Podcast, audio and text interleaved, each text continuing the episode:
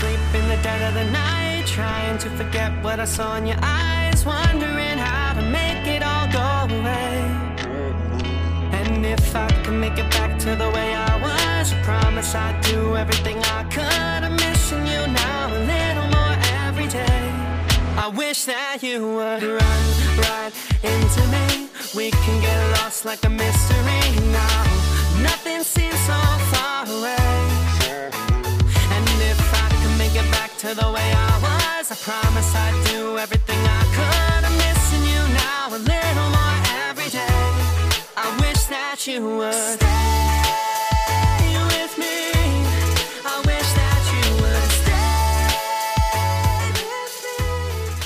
Hey guys, and welcome back to another episode of Talking with Andrew and Chris. I'm Andrew. And I'm Chris. And what you guys just heard was a snippet of our new song, Run Into Me, by our band The Stash. We just wanted to share that with you guys because, you know, we bring our band up so much on this show as it, it's a huge part of our personality. So thank you guys for letting us share that with you, and we really hope you enjoyed it. Yeah, and back to business. We've got another great episode for you guys today. We've got Greg Shields from the band Cashed Out. This guy is a producer, songwriter, frontman. He does it all, and he, you know, gives us a peek behind the curtain at how he really does it all and how he got there. And I had a great time talking to him. Yeah, and we even brought up a lot about our future guest, next week's guest, Howie from Ballyhoo, came up a lot on this episode. So you guys are in for a real treat. These dudes work together, they know each other, and I think this is going to be us giving you guys a little peek into this uh, this American reggae scene. Yeah, and you know, we can't get great guests like this on our podcast without the support from all you guys. You know, we, I mean, I never thought we'd have this many episodes. So thank you guys so much for the support. And if this is your first time listening, we're everywhere podcasts can be found. You know, you can find us on all the social medias at Talkin' Podcast, T A L K I N Podcast. We also have an email, talking with Andrew and Chris at gmail.com. So just talk to us and let us know what you're thinking. Yeah, we, we'd love to hear from you. And, and after this, we'll be right back with Always Vibin' by Cashed Out.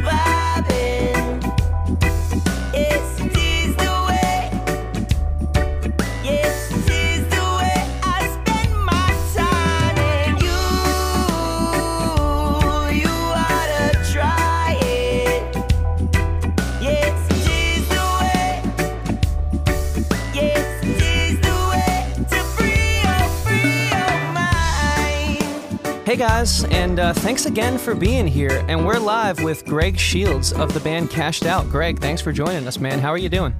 I'm doing excellent. Thank you for having me. Dude, of course. And I think it's it's noteworthy for the guests to know that you actually bailed us out. We had someone else scheduled for today, and we had the studio time booked, and we just took a chance. We we messaged you on Instagram, and you were really nice enough to just be like, "Yeah, let's do it." So so thanks, man. We appreciate Yeah, that. thanks for keeping us from wasting a whole day. No problem. I'm always a good backup plan. yeah, dude. So I know you said you have a session later on today, and you were sort of going to use this as like a little vocal warm up. Uh, can you tell us a little bit about what you got going on? Uh, yeah, I'm finishing the cashed out record that will be out sometime this summer. Um, I was supposed to already have this part finished, uh, but we just got off tour with the Expendables, and you know life gets in the way. So I'm gonna finish that. Yeah, fair enough. That was the uh, the Winter Blackout tour, right?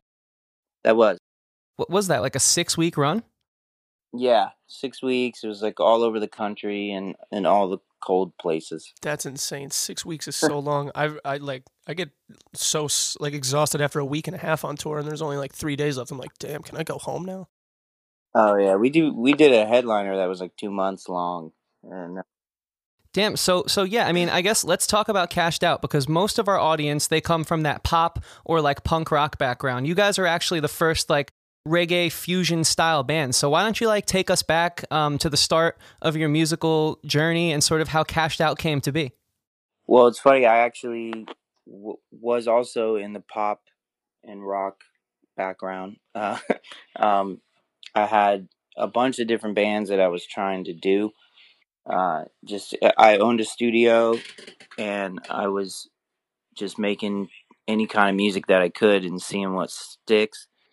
And I had an artist that was uh, that had brought in a session guitarist, and that ended up being uh, Jackson, who is our guitarist, and he was playing these like sweet riffs, uh, and I was like, "Please tell me you don't have any words over this stuff, because if you don't, we could make a band, and we could, you know, if you put in the work, we could really get this thing moving pretty quickly." Because I I had known I kind of had like a path paved already uh, from recording this band Ballyhoo who was signed to Pepper's label. And so I thought I could probably take that route too. And he said he couldn't write lyrics to save his life, which is not true. But uh, he uh, he let me write some stuff with him, and then be- before we knew it, um, I kind of accidentally ditched the project that I was working on at the time because I was so excited to work on on what became Cashed Out and um, you know, and we've just been going strong ever since. Yeah, so that so in other words, that first EP that you guys put out um, a, a little while ago, that was sort of like almost an unexpected surprise, a culmination of just being in the same place and meeting him through a client. Yeah, that was that was the first um, the first like four or five songs that we wrote, um, and we just put it out there so that we had something, and um, it it just kind of built from there. The songs have come a long way since then, but those those first few are are still classics to us. Totally. I mean, I, I got off that first EP. Um, I, I felt like it was almost like more pop rock than it was reggae. More as so that rather now the band has transformed in in my listening opinion, where now you guys dip more into like the pop and rock section, and it was a little more reggae centered on on the full length, as opposed to when it first started out. I can sort of maybe see that you were, you know, you didn't expect this project to happen, that you were just sort of writing pop and rock songs. Yes. So so how did how did the reggae infusion come into into play for you? Well, at the time when we made our EP, I was writing, like I said, a lot of pop, and that does. It's funny you point that out because it it does show in in that uh, EP. And then we kind of had decided like our songs are too fast. You know, they're like we just came in hot with the pop, and we wanted to slow it down a little bit and get more vibe.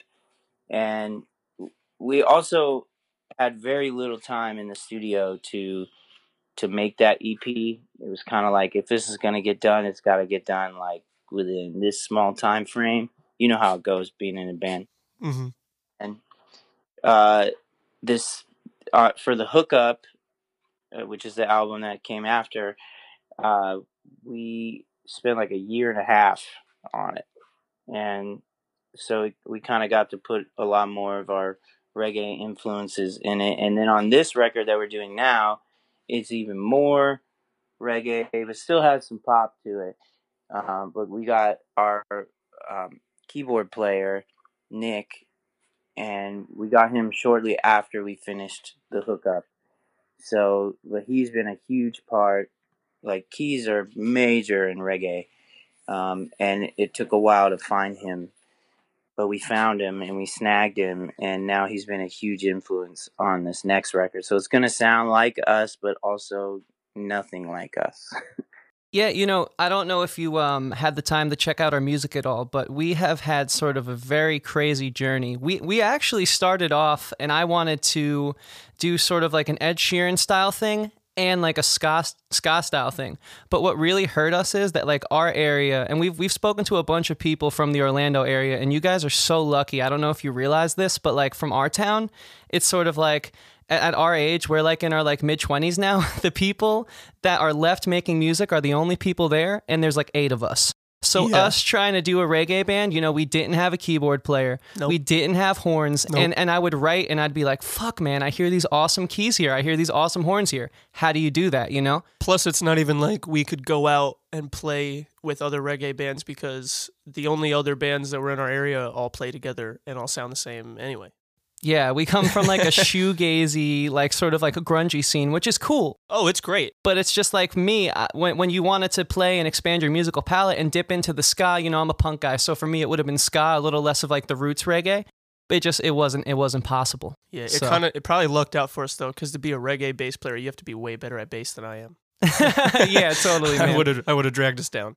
Well, it's funny when we got our bass player. So Jackson was like, uh, I said, "Hey, we're gonna need some more members. Do you know anybody?" He says, "I know this guy in Maryland." And I was like, "Well, that ain't gonna work." And he's he says, "Well, it will, cause he'll probably just move down here. He'll be all about. it. He's got amazing stage presence." And so I called him, and I said, "Hey, man, can you play reggae bass?" And he goes, Yeah, man, ones and fives all day. And he got the job. That's all it took. I was That's- like, I, I mean, thought about it. I was like, Yeah, I guess it is ones and fives. yeah, that makes a lot of sense. yeah, when you simplify it, I guess. yeah. So that's how that's how he got the job. But I totally I totally feel you on that. Like the musician, you got to have like a bunch of musicians that that you can go through that all have the same mindset, and you to sift through that in your in one small part of your town is really difficult. That's why finding Nick with keyboard players, our our dilemma was nobody played reggae keys and nobody and, and if they did they're like gospel players and getting paid a lot more playing for churches and stuff than than we could pay them you know we hadn't even gotten off the ground yet Right. so to you're like dedicated people. I got super super lucky with my guys in my band. They are they're all just 100% down for the cause. And you know and as long as i keep the machine moving and, and giving them you know opportunities that that feel good to them that that you know outweigh maybe what they're not making financially then you know that then they're happy to do it so that's that's kind of my goal and everything is to keep the wheels turning Yeah, man. I mean, that's that's too true because you know, like with us, we just signed to an indie label, and and th- you know, everyone a part of our team now is super stoked and super enthusiastic. But it's still just it's still an independent label. You know, like people might assume that the resources we now have are endless and limitless, but like none of us are going to see money off this probably for quite some time. You know, this is going to be it's a grind. it's going to be a grind. And so for you to have such a large band and be able to have all these people on the same page, wh- what do you guys have like six members now?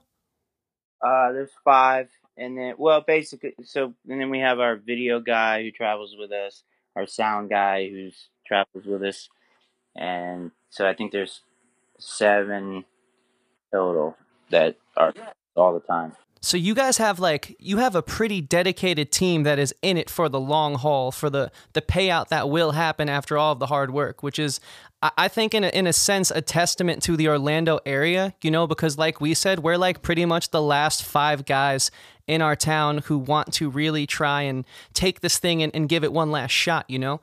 So so what what was it like for you? Is I guess what I'm trying to ask for someone who has more options. Is it is it almost harder to find that team because it's still a grind no matter how you start at this level. Well, I, th- I think it like even being in Orlando, I came from a, a scene that was not reggae at all, you know. And when the when the scene was when the Orlando music scene was in its prime, it was all pop rock and pop punk. We had bands like uh, There for Tomorrow had just gotten signed to Hopeless, and that was cool for like the locals to see and be like, "Wow, somebody made it out of Orlando." And then, and there was bigger bands happening like in radio. Um, I, I believe Shinedown came from Orlando. Oh, nice. That's such a cool flex for Florida. Uh, yeah, and well, and the, the big thing was that um, the A and R who signed Shinedown and Paramore, his name's Steve Robertson, and he works for Atlantic Records, and he was in Orlando, so he everybody kind of wanted to pitch to him, and and everybody was, you know, if you had Steve-O at your show, it was a big deal, and um, that everything was kind of centered around that, at least on the industry side. And musician wise, there, it was just anything goes, man. If the people were just trying to get on Warped Tour and doing that pop rock stuff, I got into reggae because my manager at the time had who had discovered us was managing Ballyhoo, and you know they were from Maryland. They weren't from Florida or Orlando at all. My manager just happened to be. So he was like, "Let's, you know, you could write for other people." I had a pop rock band called Shut Up and Dance that like didn't work. We we you know we had that guy Steve-O out, and we you know thought we were we were uh, showcasing for all these majors, and but it just we kind of put the cart before the horse. We had good songs, but the band just wasn't ready, and I started using that it, with my manager, using that knowledge that we learned to develop other artists, and that's how it kind of became a, a thing for me. Was that I was just started writing for other artists, and then pitching, and some of them ended up after I did Ballyhoo. There was a band called Resonated, and they were from St. Petersburg, and there's a band called Kaya Vibe who was signed to the Supervillains label, and the Supervillains actually I got to give a shout out to the Supervillains because they were the the main like reggae draw in Orlando, and they really gave us a chance, man. They put us on a bunch of their shows, and that really helped boost everything for Cashed Out. Even even still does. Um, so it really does help to have like at least one other band in your genre uh, to team up with and, and really like get people out to the shows. Yeah, absolutely. It sounds like you had, you know, your hands in a lot of different things coming up to when Cashed Out started. Did you feel like you kind of like fell into being in a band? Like, I guess more what I'm trying to ask is like, do you feel that you're kind of a producer who's also in a band or like this singer songwriter in a band who is also a producer? Well, my producing came from wanting to be in the band. I mean, uh, so before I had cashed out and I had shut up and dance, I wasn't the front man. I was just writing the songs and playing rhythm guitar and singing backup vocals. And I hated that at the time, you know, I, it was an ego thing, I'll admit. But I just hated writing these songs and then here's this girl who's got some phenomenal pipes and she's getting like all this attention from these songs and I'm writing them and and it was a hard pill to swallow uh, when I was showcasing and uh, I think it was actually like the guitarist of uh, Matchbox 20 was at our show in Nashville and he was like I'd really just like to see you rocking on guitar because at the time I wasn't we were doing like a dual front person thing and like, I'd like to see you rocking on guitar, fronting your own band. And I'm like, well, we're showcasing for this label and that label. I'm not about to just go off and try to do my own thing. So I had to swallow my pride a little bit. And because I was writing all those songs when that band broke up, it was like, hey, do this for this person. And, and really, my next client became Ballyhoo. And when Ballyhoo got signed, also to an indie label, I don't know if you're familiar with the band Pepper.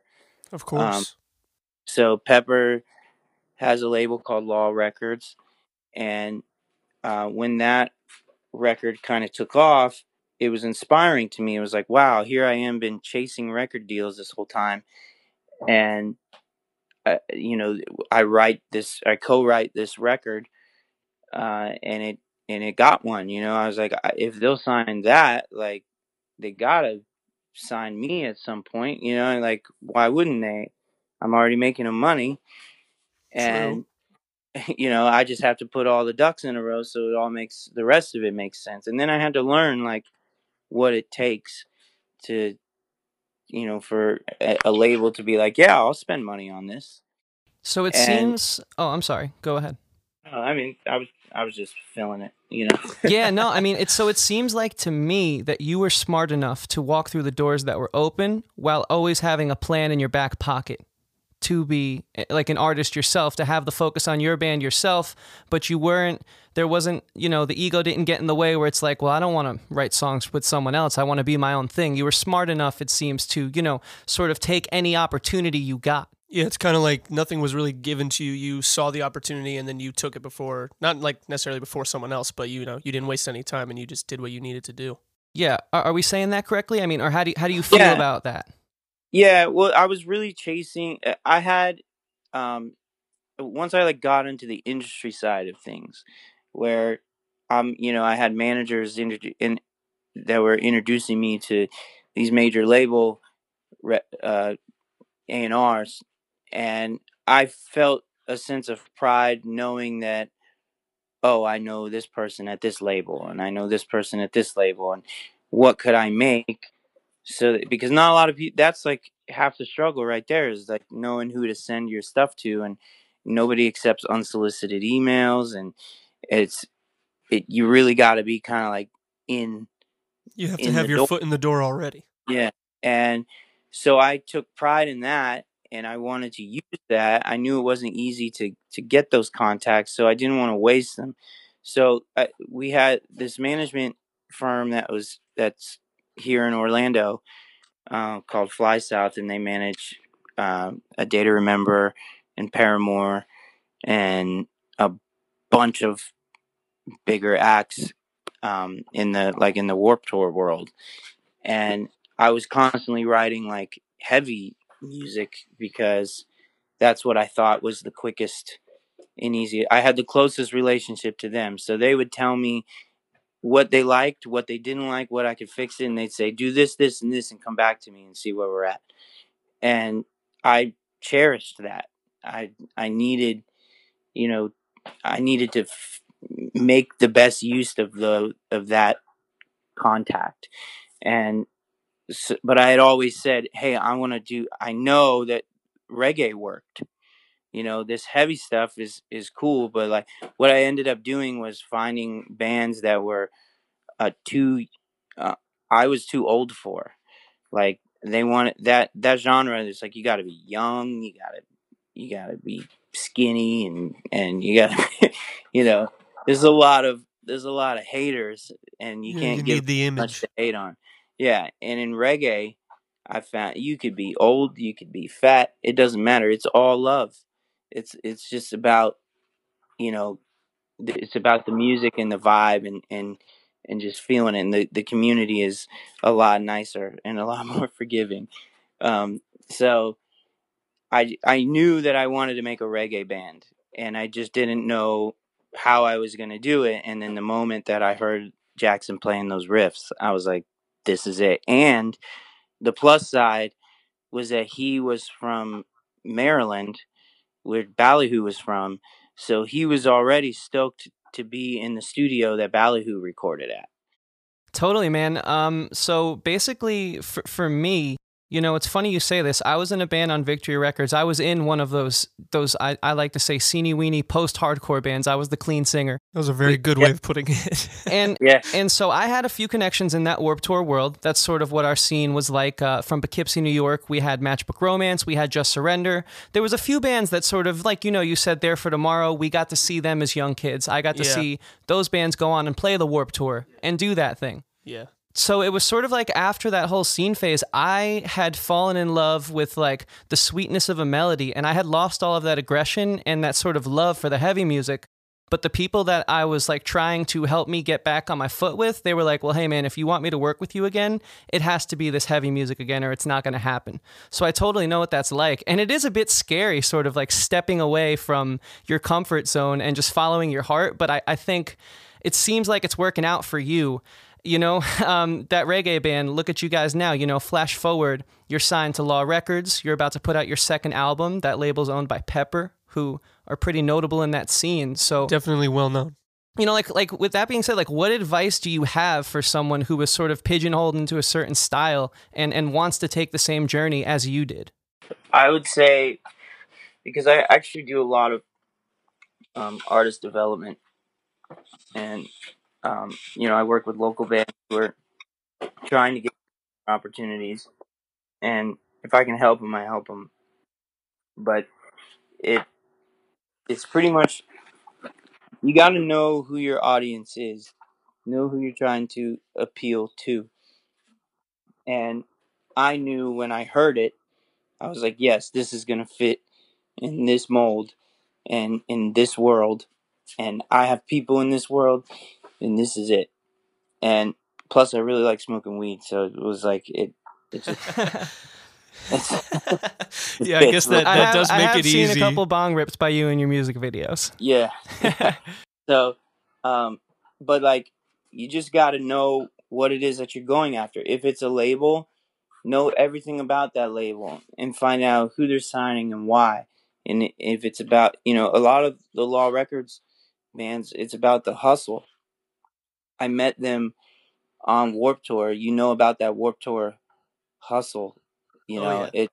And dude, honestly, ha- half of the success from Cashed Out is from that Warped Tour mentality that I brought into the reggae world, and not a lot of people were doing it because they're not from the Warped Tour world, so they don't know that you you know if you go to a festival that you should hold up signs and tell everybody your set time so that you can get more people there. You know, th- it's things that you know, or like the CD hustle.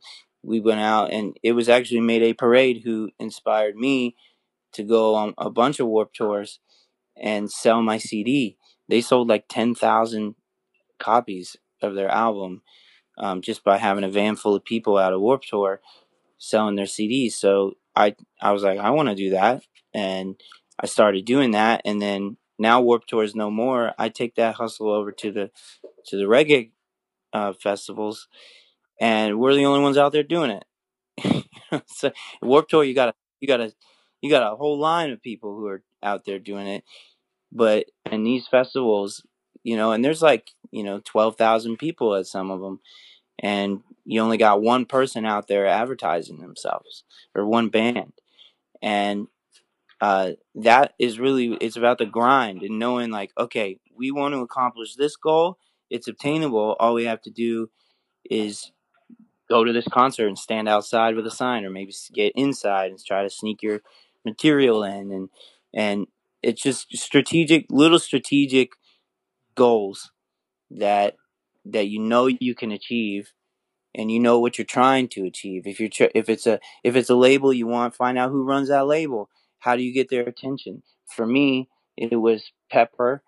I knew that uh, Pepper was going to be on the Warped Tour with Ballyhoo, and when Ballyhoo asked me to come hustle their CDs, then I I knew okay, at some point I'm gonna get to to go with Pepper. I'm gonna have to I'm gonna sit down with Pepper, and I can be like, hey, I I am already making you some money. You want to hear this? you know, you want to do you, you want to hear this record? And I, I think you'll you really like it. And thank God they did. And it was and it was less than Jake, who was also on the Warped Tour, who actually invited us on the on the first uh, tour that we ever went on, which was Pepper and Less Than Jake. It was a co-headliner, and wow. we ha- we just happened to have a show right after the Warped Tour that was Less Than Jake's hometown show, and they had seen me out there hustling Ballyhoo's stuff. And then here they get home, and not even a week later, and I'm on the streets of Gainesville selling the tickets uh, for their show. And so they're like, "Hey, you know, we're going on tour with with Pepper. You ever thought about doing that?" And I was like, "Can you please tell them that? Because I just saw them,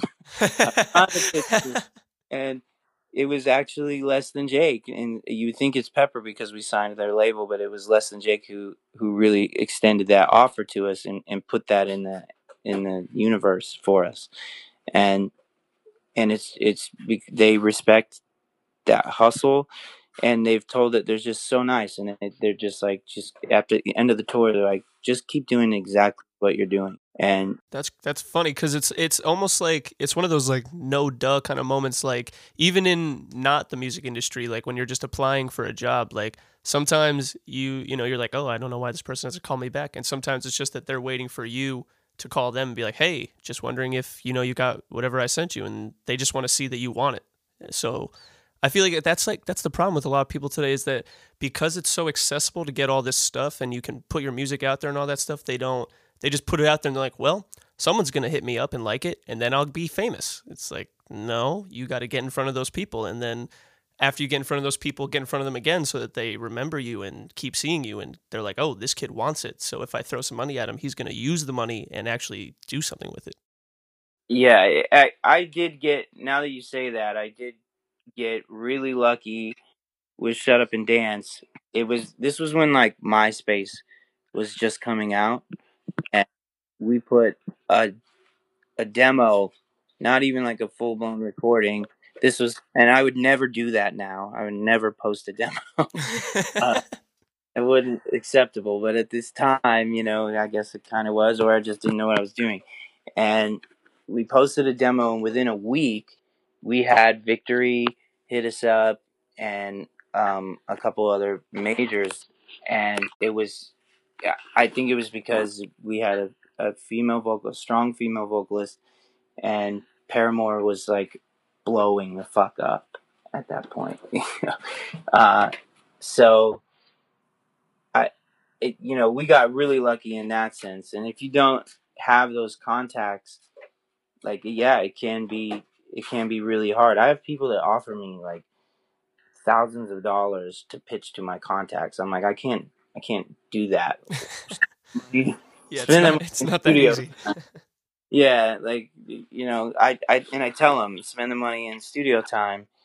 Let's get your songs to the point where they're stoked on them, and spend the money there, because that's where it really starts. A good song is everything it's everything. You can't you can have the hardest work hustle in the world, but if you're if you're just hustling a turd, then then it doesn't matter how polished it is. It, it still yeah, smells like yeah. shit.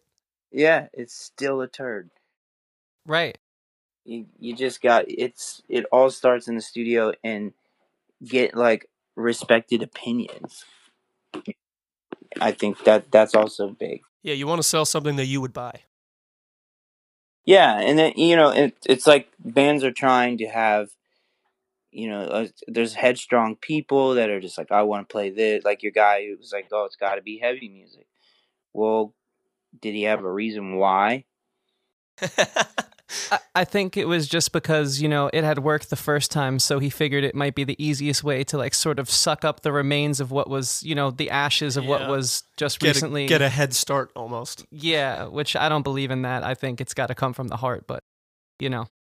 Yeah.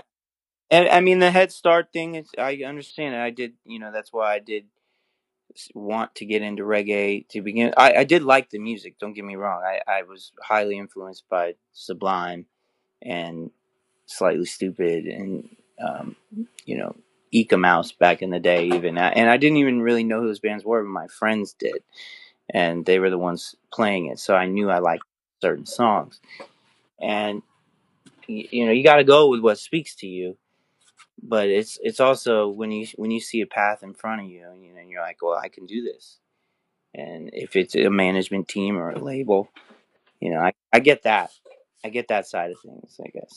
But yeah, it start it really starts with the music. That's the part that I can't stress enough. I feel like that's almost like Chris's musical journey of like, you know, you want to do what you want to do, but you also try to do what you can do. Like he went from hardcore to like um, like indie folk to like folk rock to reggae rock to pop rock to like straight up pop. So it's like you follow what your heart wants to do, but then you also realize you're good at something and you're like, oh, all of a sudden my heart wants this too. Yeah, Greg, I mean, let me tell you, man, I never, ever once in my life thought that I would put the guitar down and pick a synth up.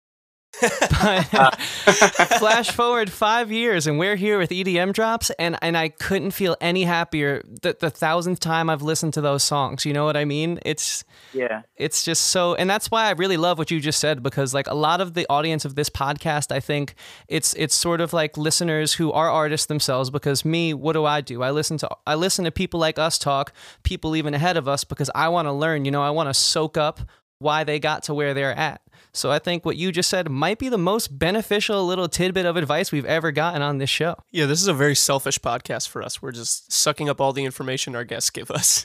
yeah, we're we're here to learn, man. We're we're hundred percent. I think you should never stop being a student, especially in the music industry, because like hmm I think when uh, you know five years ago, I didn't know that like there would be EDM drops all over the radio. Yeah. You know, Yeah, had, when like, Skrillex came out, I was like, "There's no way that this is gonna be like where music keeps going because this is weird." Dude, I was on that train too. I and I I recorded with uh, where from first to last recorded. oh, nice, hell yeah, man. I was like, "There's no fucking way." in, in fact, my my band, um, b- members of my band made "Sleeping with Sirens," uh, and they it was like after. So I was in this band called Broadway. It was a heavier band, and Oh, Uh, um, do you know Mark Cortez? We just had him on the show. Um, he he played, he, and uh, Sean from a band called Hungover in Orlando. yeah, Yeah, yeah, we were just talking to those guys, and Broadway came up literally last episode. So that's Wow. uh, small world. Yeah, sorry, I just world. wanted to. Uh, Yeah. that's really cool. Yeah, of course we know Broadway. yeah. I I was in Broadway way back in the day before they were in the little limelight that they got, um, and I left because they it appeared to me that they didn't want to tour. They we, they had a guitarist at the time who had gotten this really good job at Ruth's Chris. He still works there to this day, uh, and he's like running shit over there. So obviously, a good career path for him probably would have been way more lucrative than touring. So I get it now, but at the time I was like, well, I gotta scoot then if if this is not where we're heading. Um, but they and that happened to a couple different guys, and then they ended up making Sleeping with Sirens, and then my bass player for Shut Up and Dance, who was also the bass player of Broadway, um, he got the offer to be in that band, and I talked him out of it. I was like, oh my god, dude, you know, that's not gonna, that's not gonna hit, man. We're, we need pop stuff, you know, and I couldn't have been more wrong. You know, more happens. more power to to those guys because they're you know they're still out there killing it and and it was a- it was a big like you know eye opener of like wow and then and then at this about the same time is when all that Skrillex stuff was going down and I was like dubstep what yeah. and now it's it's huge it's Yeah, I was I was like I got enough of this from bands like Enter Shikari and now there's artists that are only doing that one part of those songs for the whole song. Like, no thanks. But now like I'll admit it, I still jam Skrillex Recess album to this day. That album's a jam. It, yeah, and don't get me wrong, it was it was good. And when I look at it now compared to like some of else, uh, you know, what else is being released in that world, um, I really appreciate it. And and I appreciated it then. It was just confusing. It was like, Right. what do you mean, Sonny is doing this? yeah. yeah, that was that was a talking point in my high school for sure. He can't just do that, you know. first to last. Like what, what- you know? It and it was a it from coming up and like being amped on the fact that you recorded in the same place and like yeah, absolutely. those little things that motivate you and keep you, you know. Oh man, we saved up enough money to work with this producer and he'll probably get us signed, and that never happens. But uh, you know, you think it is, and that, that drive really keeps you going. And dude, I don't remember where we were going with this, but That's all right. We find it. We find the end along the way. Yeah, totally. And you know, I, I think um, I think that that you know it, it kind of makes sense then listening to your music because you know your guitar player he it's almost like he's from Motley Crue, dude, the way he rips a solo. But then there are songs to me that they don't even feel reggae; they they feel super soul on um on the hookup, and it's just sort of like you know, like you guys are such a culmination, and I guess it's all centered around reggae, but it, it really does make sense now listening to the music before this episode, you know, to, to learn who you are and what you bring. And, and now, is that something you're going to like? Let's talk about this new album. You know, is that something that you guys plan on doing, or, or do you even discuss this stuff? Do you just let it flow naturally? Like, what, what's the creative process been for the new record? Well, for this new one, I have to admit it's been super different from anything I've done in the past, and I, there's a lot of things that I, I I'm not displeased with the results of them, but I still will just won't do again. Um, is so, for example, um, I didn't. I wasn't even present for the tracking of everything except for the vocals um, because I was working for Stick Figure which is like the biggest band in our genre right now. Um, yeah, no, they're really rad. Yeah, I they were in town and they had a you know they needed somebody to like run them around and uh, they knew that I lived here, so they're like, well, you know, come do that. So I had already booked that before we had booked the particular block of studio time, and I I wasn't going to back out of it you know, and, and leave them hanging. So I did it. I was also right in the middle of building my my studio inside of a, a fifth wheel, and I was like right on the cusp of finishing that, and uh, that's it, it was just a really hectic time in my life. So I could I couldn't be in the studio, so I just trusted my dudes uh, and that part I'll, I'll, always do. Don't don't get me wrong. I'm not saying I'll never trust my guys to go in there without me. They handle it. They they are better musicians than I am. Um, and I, you know, sent them in there. Booked the time. I sent them in with the engineer, and that was that was it. And I was hearing things like when I'm tracking the vocals in my camper studio, uh, that it was like I was hearing them for the first time, and so it was like it was jarring in some parts. It was really sweet in others, um, but it just like took some time to get used to things that I what wasn't expecting to hear. You know, you know when you're in studio, you get get some ideas and you, you know start messing with tones and get a lot of all kinds of inspiration and um, so I wasn't there for that process, and that's the part that I'll probably never do again because I didn't like being so jarring or jarred f- from the differences and then um, trying to sing over there. I had to cram everything into a small amount of time. I that's why I, I like I said I have to when we're done here I got to finish the vocals uh, because we have four. Yeah, it's like it, I just wouldn't do it that way. And then now we're mixing with the guy who mixed Sublime, um, Paul Leary, um, and he's awesome. Um, his process is a little different than I am used to.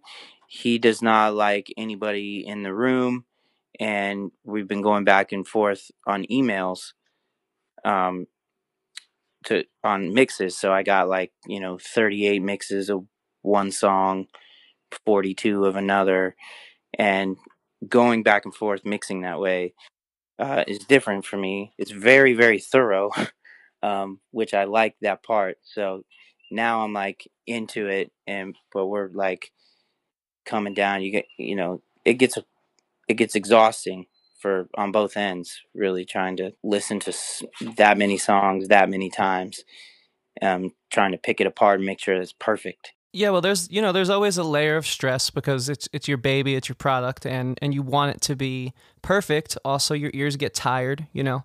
that's something that I find because um, because we're actually in a bit of a different situation here, and I don't want to keep it too much longer. I know we're coming to the end, but we are very fortunate enough. Whereas our band, one of the members in our band, is an engineer, and he's super gracious enough to let us be in the studio every day, pretty much. Whereas that gets difficult is do you spend too much time on one song because you have the time, or do your ears get too tired, you know? So I can Yeah. totally understand and, that. And then after you work on all those songs, it's like, yeah, I like it, but then it's like, is this just something I like? Is this something they're gonna like? Does that even matter? Do I need to like worry about that kind of thing? It's like, oh my gosh. Well, with with our band, Nick, our keyboard player, also doubles as my engineer for these pre-production ses- sessions that I hold with bands, because I will write um, the top line, just like the lyrics and melody with bands, and then I need somebody to do everything else, and he's my guy. Um, and then for this album, wi- that was like crucial to have the ability to have an, even if uh, it's like you're not mixing with that person, but somebody who can creatively get the juices going very quickly and like whip up, you know, instrumentals or just help you get the right tones quickly. That's such a, a crucial move.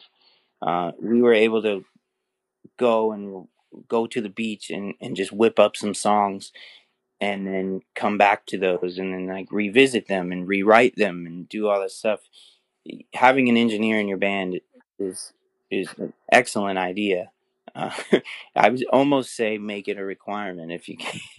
Oh, Yeah, dude, trust us. It's absolutely. I, I think it took the process of of where where I was in the aftermath of like you know essentially failing to to getting back on my feet. I think that it may have not have happened if if Sweet Tea never uh, joined the band. So Yeah, if there was no sweet tea, this would have taken another maybe five years probably to get to where we're at which now. at that point it's like and it took us maybe less than a year to get here. Yeah. So, but but the last thing, I don't want to keep you too much longer. I know you got you guys have to go finish up that album, but I, I just want to ask this because we haven't spoken to anyone who's on who's on their second album, their sophomore album, and I'm sure you've heard that there's sort of the whole, you know, the sophomore album. It's like the big stressful record. You know, um, I stress about just thinking about if we'll even get there, let alone let alone being there. So, can you offer us some insight because it seems like you took this is the first time in your writing process that it wasn't the way it normally was, and around an album that that sometimes has sort of like this like heavy uh, connotation to it. Like, how's how's that been handling that?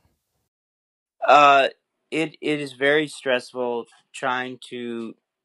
We made an amazing first record, and it's really hard to like just say, okay, this is this is as good as that or better. You know, all you can do is put your best foot forward and hope that your fans are supportive enough to where they're gonna get it. And you also try to evolve and that eh, going back on your other question about the record this this album has like a little i i would say that there's if you look at it this way there could be a brother or sister song to each of the songs from the last album.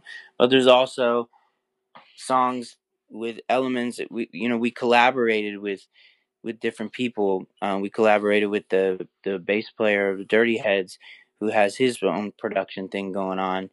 Um, and so there's like a West Coast hip hop element to some of the songs, um, and we've never done that before, and so we're giving people a little bit of something new that's new. It's outside of the box for us, and I think Dirty Heads are a really great um, example of that. I don't know if you listen to them, but they started off like acoustic kind of reggae, and then they they implemented the hip hop.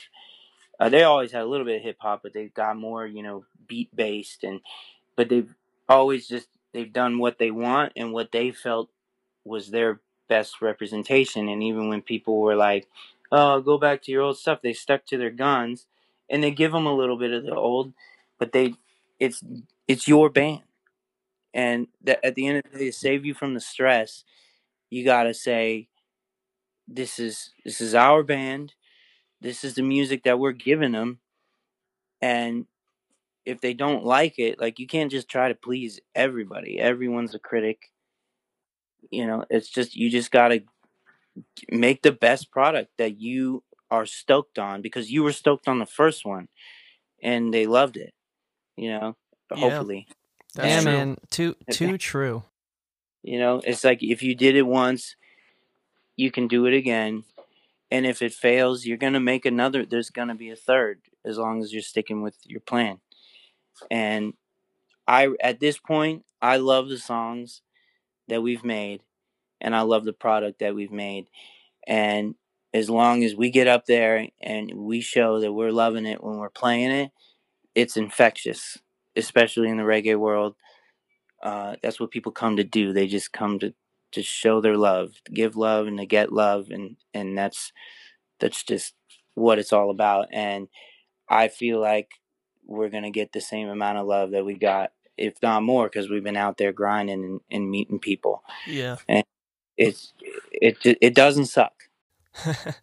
well, that's good. I don't doubt it, man. I don't doubt it. I'm Yeah, I very mean- excited to hear. I mean, I can't imagine that it's going to be anything that no one's going to like, especially if the reggae scene is exactly as you've described it, which, as far as I can tell, is pretty spot on. I think everyone's going to be very, you know, into it. And I haven't heard a bad song from you guys yet, but uh, it looks like we're pretty much at the end of the episode now. Thank you again, Greg, for coming on. Super stoked to talk to you. I learned so much today. Yeah, dude, we, we really do appreciate it so much. And uh, bef- before we let you out of here, why don't you tell our listeners where they can find you, where they can find Kash'd Out, and when they can start to expect to see some new announcements and news? Uh, you can find us at uh, our our what do you call those social media handles? Yeah, that's the I- one. at Kash'd Out Music, K A S H D O U T Music. And uh, our tour dates are always on our website at kashdout.com. We are definitely going on tour uh, in the summer. We'll be announcing that very, very soon. It'll probably be, probably already be announced by the time this comes out, but I'm not sure on that, so I can't give Fingers crossed. Yeah, But- we'll, we'll play it safe. and the album will be coming out.